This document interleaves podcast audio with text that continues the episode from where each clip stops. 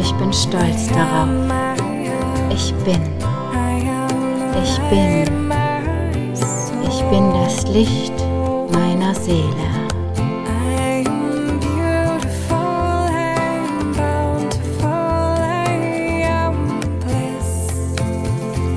Ich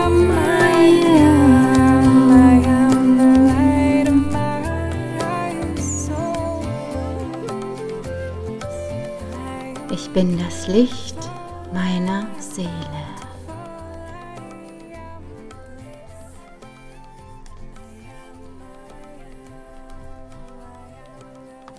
Folge 13 Hexenkünste in Casa Madeira Meine erste Nacht in Palomino in Casa Madeira. Als ich am Morgen erwachte, hörte ich das Meer rauschen und ein Gemisch aus lauter Musik und riesigen LKWs.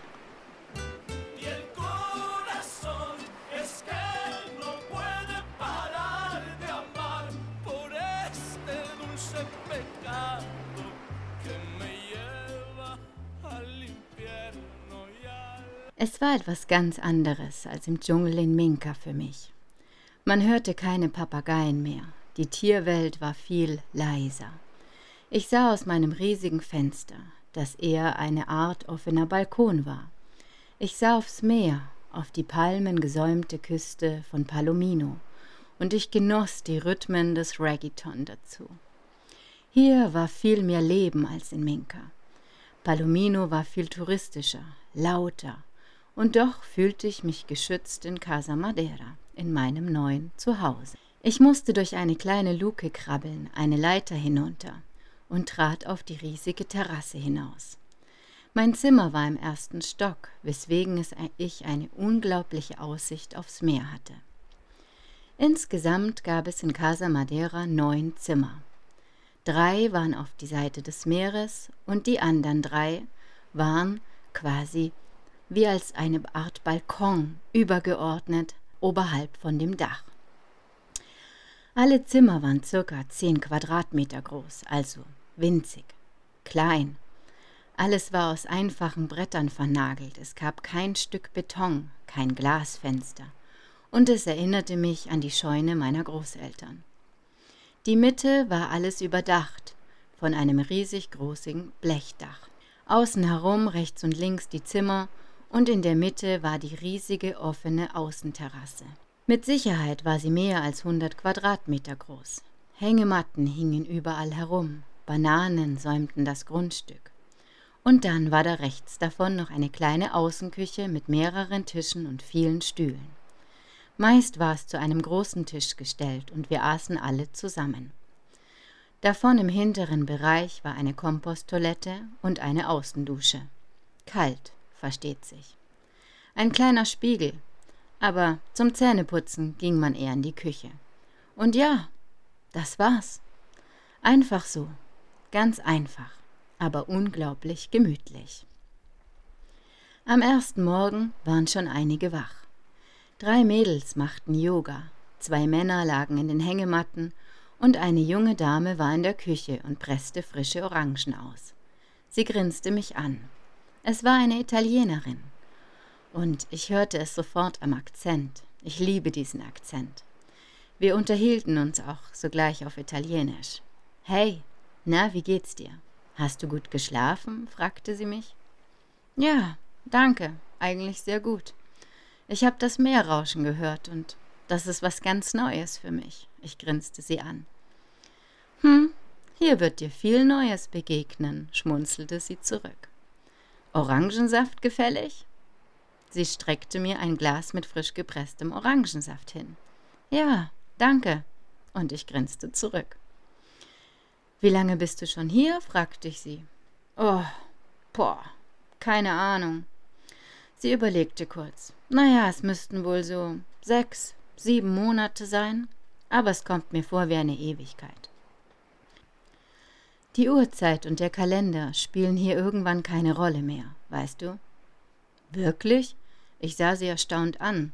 Hm, ich dachte, das ist ein Hostel und man bleibt vielleicht ein paar Tage oder vielleicht ein paar Wochen. Aber, naja, so wie Touristen eben. Oh nein, sie grinste zurück. Nein, nein, das ist kein Hostel.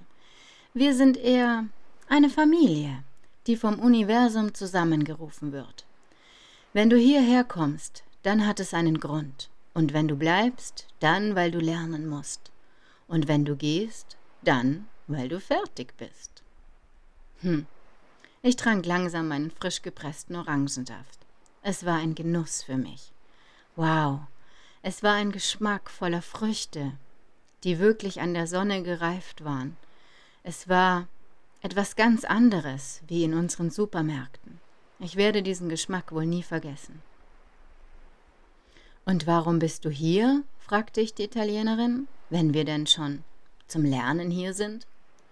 Na ja, sie sah mich kurz an. Wir saßen in der Morgensonne und genossen den neuen Tag. Hm. Ich bin hier, weil ich die Rituale der alten Zeit wieder hervorholen möchte oder sollte. Die, die aus längst vergangenen Zeiten sind. Und sie grinste. Ich bin hier, denke ich, um die Liebe meines Lebens zu treffen. Hihi, nur der Gute weiß noch nichts davon. Sie lachte. Aber irgendwann, irgendwann wird er kommen. Und dann bin ich hier. Und dann, dann weiß er es auch. Hä? Okay, also, er ist noch nicht hier? hakte ich nach. Kennst du ihn denn schon, meine ich? Also, sie schaute in die Sonne und blinzelte. Nein, nein, das tue ich nicht aber meine Karten und meine Intuition sagen mir, dass ich hier auf ihn warten muss. Und deswegen, deswegen bin ich hier. Ah, okay. Hm. Ich konnte irgendwie nichts damit anfangen. Ich bin oder ich war nicht der Typ, um auf jemanden zu warten. Also, ich hatte irgendwie keine Lust auf einen Ritter mit weißem Pferd zu warten, bis er irgendwann mal vor meiner Tür saß. Zudem vermisste ich in den ersten Tagen immer noch Madre Tierra und den Schamanen meines Herzens. Aber was soll's. Ich dachte mir in dem Moment, vielleicht kommt er ja doch zur Besinnung und holt mich auch hier ab, wie ein Ritter eben. Aber nein, das hat sich leider nie erfüllt. Das weiß ich aber nur heute. Damals wusste ich es nicht. Auf uns zu kam eine Brasilianerin. Es war die Brasilianerin Girasol, was auf Spanisch Sonnenblume heißt. Und genau so strahlte sie mich an. Sie fiel mir in die Arme. Schwester, du musst mir unbedingt von all deinen Wegen erzählen. Ich bin schon so gespannt. Hm. Ja, ja, ja, klar, stammelte ich. Ich. Natürlich kann ich dir das alles erzählen und ich kam mir vor, als würde mich hier einfach jeder schon kennen. Ihm darauf folgend, hinter Brasilianerin Chirasol, kam eine junge indigene Frau. Sie hatte dunkle, schwarze, lange Haare, sehr anmutig und weise wirkend. Sie hatte einen ganz langsamen und bedächtlichen Gang. Sie war voll mit Goldschmuck behängt und riesigen Steinen. Und meistens war sie einfach nur in einem weißen Tuch geschlungen. Und sie stellte sich mir als Dharma vor. Sie nickte mir zu, grinste etwas und sprach in einem klaren, feinen Deutsch. Hallo, schön, dass du da bist, Schwester aus Europa. Ich freue mich, dass ich Unterstützung bekomme. Mir fiel die Kinnlade herunter. Sie sprach Deutsch? Sie kicherte leise. Ja, ich weiß, man sieht es mir nicht an, dass ich auch aus Deutschland bin. Aber das muss man auch nicht. Mein gebürtiger Name liegt für mich schon so lange zurück, dass es mir vorkommt wie ein anderes Leben. Das Einzige, was ich noch behalten habe, ist mein Deutsch. Und ja, sie grinste. Das ist auch das Einzige, was noch Deutsch an mir ist. Oh, wow. Ja, das stimmt, man sieht es dir wirklich nicht an. Du siehst aus, als wärst du von. von den Eingeborenen hier vielleicht. Von den Corgis oder so. Ja, ich weiß. Darauf folgten zwei Männer aus Argentinien, ein Peruaner mit langen Dreads und, ein un und einer unglaublichen Ausstrahlung. und ein Venezuelaner und eine Spanierin schliefen noch. Tja, und ich. Somit waren wir die Neun aus Casa Madeira und alle Zimmer waren somit belegt. Und das war auch meine zukünftige Familie. Als erstes tranken wir zusammen alle unseren Saft. Manche mischten sich Chiasamen hinein, andere mischten ihn mit Kokoswasser. In einem 10-Liter-Eimer gab es Kokoswasser. Ich konnte mir in dem Moment gar nicht vorstellen, wie viele Kokosnüsse das sein mussten. Aber irgendwann sollte ich es erfahren. Die meisten von den Bewohnern waren irgendwie einfach den ganzen Tag nackt. Es war ein bisschen komisch für mich einfach ein bisschen unangenehm am Anfang. Ich meine, eigentlich, ich, ich habe nichts gegen meinen Körper oder ihn nackt zu zeigen. Aber ich habe auch nichts gegen Pants oder meinen Bikini. Also für mich ist es eher normal, angezogen zu sein. Aber dort in Casa Madeira war es eher so wie unnormal. Es fühlte sich an, als passte es nicht hierher.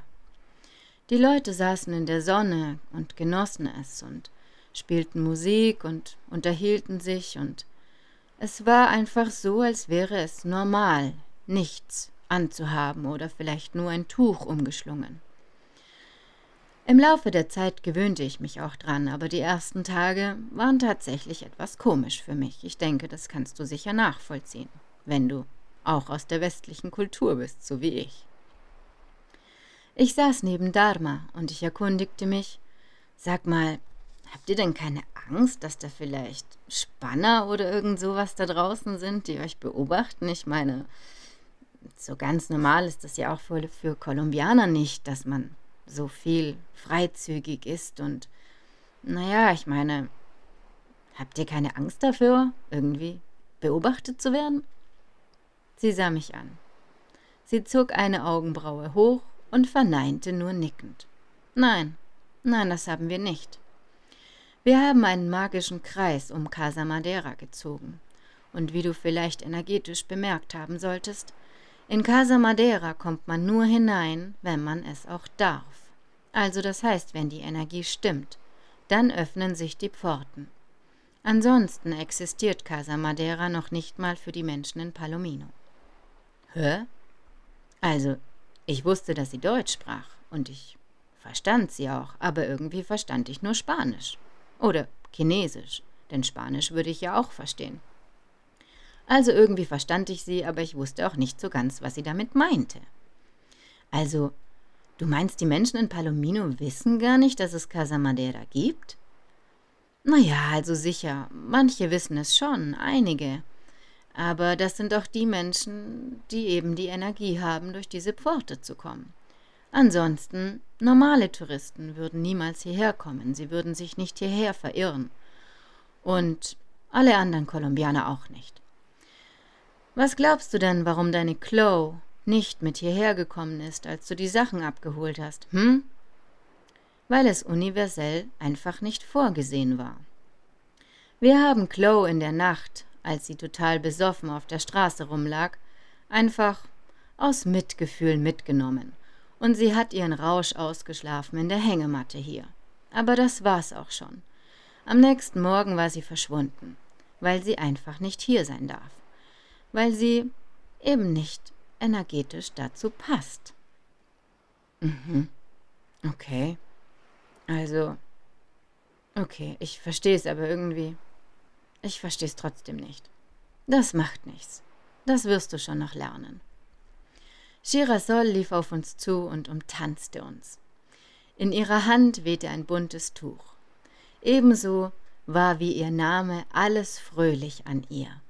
Sie war hübsch tätowiert, sie hatte hübsche Locken, sie grinste den ganzen Tag und sie war wie ein kleines Kind so fröhlich. Kommt schon, lasst uns zum Strand gehen, flötete sie uns zu. Kommt schon, Mädels, auf, auf, wir könnten picknicken am Strand, wir könnten etwas Karten legen, wir könnten ein bisschen Steine sammeln und Muscheln und, na ja, wir könnten eben das Leben genießen. ja, ich lachte sie an. Eigentlich ist das eine ziemlich gute Idee. Und so zogen wir uns erstmal an, um eben normal alltagstauglich zu werden. packten unsere Mochilas ein mit allem, was man so braucht. Von der Gitarre über Steine, ein paar Tücher, Karten, etwas zum Trinken, etwas zum Essen. Casa Madeira lag circa 20 Minuten vom Strand entfernt und wir liefen als kleine Gruppe langsam die Kokosallee hinunter. Hier lebten wirklich nur einheimische Kolumbianer oder Venezuelaner. Meist waren es Fischer, Strandverkäufer oder Angestellte in Hostels. Es waren einfache Palmhütten mit Außenküchen, ein paar Matratzen in den Häuschen und ein paar Stühle davor. Also vom westlichen Lebensstandard war hier wirklich alles weit entfernt. Als wir am Strand ankamen, packten wir die Tücher aus, die Handtücher, und es wurden wie kleine Altare gerichtet. Es waren Steine drauf, Karten, Blumen, Essen in Hülle und Fülle und Gitarren, Musikstücke. Es war etwas anderes, als wie wenn Touristen einfach nur an den Strand gehen würden. Es war kein Stück Plastik dabei oder irgendwelche anderen, normalen, für uns normalen Sachen. Wir fingen an, Musik zu machen. Girasol packte ihre Karten aus und sie legte mir mal wieder ein paar Karten. Sie brachte mir bei, in verschiedenen Arten das Tarot wahrzunehmen. Die Tarotkarten, sie waren bunt mit vielen unglaublichen Symbolen. Und so lernte ich an meinen ersten Tagen, was Tarot überhaupt bedeutet. Später fand ich dann noch einiges mehr heraus, als ich Internet hatte und auch ein bisschen nachgoogelte. Aber zu dem Zeitpunkt war ich wie ein kleines Kind. Ich saugte einfach das auf, was man mir beibrachte. Es schrinkten um uns die Strandverkäufer, die Kokosplätzchen verkauften oder irgendwelche Getränke, Schokoriegel, Zigaretten oder auch die Touristen. Sie blieben stehen, sie hörten unserer Musik zu, sie lauschten uns, sie sahen uns beim Kartenlegen zu. Und irgendwann packte Girasol die Wut. Hey, ich hab keinen Bock mehr auf das Ganze hier. Ich denke, wir sollten irgendwie unbeschwerter sein hier. Und sie nahm einen kleinen Stein von ihrem Deck aus ihrer Decke und zog einen riesig großen Kreis um uns. Ich sah ihr dabei zu und war mir nicht ganz sicher, was hier passierte, aber es fühlte sich so an wie, ja, wenn du der Meinung bist, dass es hilft, dann, dann tu es. Kaum hatte sie diesen Kreis um uns herum fertig gezogen, war es still. Es kam kein einziger Strandverkäufer mehr zu uns, kein Tourist blieb mehr stehen selbst als wir Musik spielten. Es war so, als wären wir nicht mehr hier. Es war, als würde uns niemand mehr sehen und uns niemand mehr wahrnehmen. Wir gingen baden in den Wellen. Das Meer war unglaublich. Es war warm, auch wenn es manchmal heftig hohe Wellen hatte. Aber doch war es etwas Erfrischendes. Es war eine Stärke, eine Urstärke, die einem einfach Kraft zurückgab. Und so fühlte es sich auch an. Wir blieben bis in den Sonnenuntergang. Wir spielten Musik miteinander. Wir unterhielten uns über alles Mögliche. Ich erzählte aus den Tagen im Dschungel, von meiner Reise und von dem, was ich damals eigentlich in Deutschland tat. Die anderen erzählten mir ihre Geschichten und wie sie es geschafft hatten, bis heute nach Casa Madeira zu kommen. Als wir wieder zu Hause ankamen in Casa Madeira, hörte ich eine raue, tiefe Stimme. Es war die Stimme von Marta. Marta war die Besitzerin von Casa Madeira bzw. die Verwalterin. Denn eigentlich gehörte Casa Madeira ihrem Bruder. Der allerdings lebte in Italien und hatte dort einige Geschäfte. Und somit war Marta also die Verwalterin und auch meine Vermieterin quasi. Ich zahlte mein erstes Geld, um dort einige Wochen bleiben zu können. Sie begrüßte mich. Ah, schön, dass du da bist. Wir wussten, dass du kommst. Ich wusste, das Zimmer steht nicht lange leer. Das ist schön, dass du da bist. Schön, dass du zu unserer Familie gefunden hast. Und wie findest du es bei uns? Dharma kicherte laut. Sie erzählte mir in Deutsch, dass Martha die Oberhexe war von allen. Martha stellte nebenher aus Kokos verschiedene Kokosöle her. Unter anderem sammelte sie Kräuter und hatte Tinkturen. Sie hatte verschiedene Parfüme hergestellt, Salben zum Heilen und alles Mögliche, was Hexen dann wohl so tun. Von ihr stammte auch der 10 Liter Eimer Kokoswasser. Wenn sie Kokosöle herstellte, hatte sie eine Presse. Später sah ich sie auch, diese riesige Presse. Und aus dem Kokosfett insgesamt entstand dann eine Salbe bzw. Öle, die sie verkaufte. Manchmal am Strand, manchmal in Hostels, in verschiedenen Restaurants. Aus diesen 10 Liter Kokoswasser waren es insgesamt über Hunderte von Kokosnüssen, die sie mit einer kleinen Maschine geöffnet hatte und dann zu Kokosöl verarbeite. Martha saß bei uns auf der Terrasse und rauchte sich einen Joint. Ja, sie genoss die Anwesenheit von uns allen. Und sie war wie unsere Mutter. Sie erzählte uns viele kolumbianische Geschichten, die schon weit zurücklagen.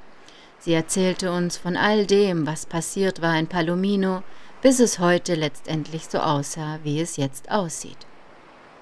Sie erzählte uns, dass das Wasser ansteigt, das Meer, es die kompletten Hostels in vorderster Front und die Hotels verschlingt.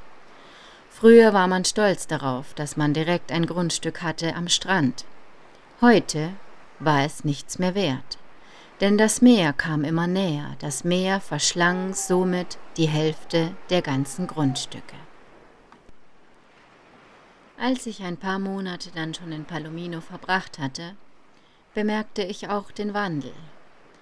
Das Meer hatte damals noch gerade so den Anschluss an eines der Hostels, die direkt am Strand lagen. Also das heißt, das Meer ging gerade so bis zur Beachbar. Monate später, nachdem ich Palomino verließ, wurde die Beachbar geschlossen, denn das Meer hatte sie komplett vereinnahmt. Mittlerweile geht es bis ins Restaurant. Die Grundstücke und die Häuser dort stehen nun alle zum billigen Preis zum Verkaufen. Es ist kein Privileg mehr, etwas direkt an vorderster Front zu haben. Alles wandelt sich und alles ist im Wandel. Und so wie ich in Casa Madeira gelernt habe, auf verschiedenste Art und Weise die Natur wahrzunehmen und auch die Aspekte, ob es durchs Kartenlesen war, ob es durch Kreise ziehen war, ob es durch verschiedene Mittel war. So auch wandelt sich nun die Natur. Casa Madeira liegt weit weg vom Meer, also insgesamt 20 Laufminuten. Aber doch spürte man merklich, dass sich etwas verändert hatte. In den über sechs Monaten, die ich dort war, war energetisch etwas passiert. Ich kann es manchmal schwer in Worte fassen. Es ist wie eine Veränderung, die sein muss, und man nimmt sie auch wahr. Und doch weiß man nicht genau, ob es positiv oder negativ ist. Ich bin mir sicher, du weißt, was ich meine. Morgen ist Weihnachten, weißt du? Also heute, am 23.12.2021, nehme ich nun meine Folge auf, vielleicht die letzte, ich bin mir noch nicht ganz sicher, für dieses Jahr. Und ich wollte dir im Abspann einfach sagen, ich wünsche dir aus tiefstem Herzen magische Weihnachten. Ich wünsche mir für dich, dass du an dich glaubst, dass du deiner Bestimmung nachgehst und deinen Weg gehst. Ich wünsche mir für dir, dass du auf deine Intuition hörst und dass du die kleinen Zeichen, die das Universum jeden Tag dir sendet, auch wahrnimmst, sie ernst nimmst und hoffentlich darauf hörst. Manchmal bringt es einen großen Umschwung, wenn wir auf all diese Sachen hören. Und manchmal wünschen wir uns diesen Umschwung nicht und haben Angst davor. Aber doch ist es jetzt an der Zeit, in dieser Zeit des Wandels, darauf zu hören. Ich möchte, dass du den richtigen Weg gehst, den Weg des Herzens, den Weg, der in dir ist, den, den deine Seele ruft. Du bist das Licht dieser Seele Du wandelst hier mit mir zusammen auf dieser Erde, um etwas zu bewirken. Und ich bin der festen Überzeugung, dass du und auch ich, wenn wir unserer Bestimmung folgen, die Welt ein Stückchen besser machen können. Wir werden sicher nicht in die Politik gehen und wir werden sicher vielleicht auch keine großen Namen errungen. Also das heißt, wir werden vielleicht nicht in den Geschichtsbüchern erwähnt werden. Aber das spielt keine Rolle. Heute, im Jetzt und Hier, egal wo du bist auf dieser Welt, bist du etwas ganz Besonderes und du bist Teil dieses Prozesses, Teil dieses Wandels. Und mit jedem Podcast, den ich für dich aufnehme, möchte ich dir klar machen, mach mit. Sei dabei und hör auf dein Herz. Dein Herz weiß den richtigen Weg. Dein Licht deiner Seele weiß den richtigen Weg. Also hab den Mut und tu etwas, was du vielleicht vorher noch niemals getan hast. Aber ich kann dir sagen, es lohnt sich. Egal, wann du dir das Herz fasst, glaube mir, es wird vom Universum belohnt.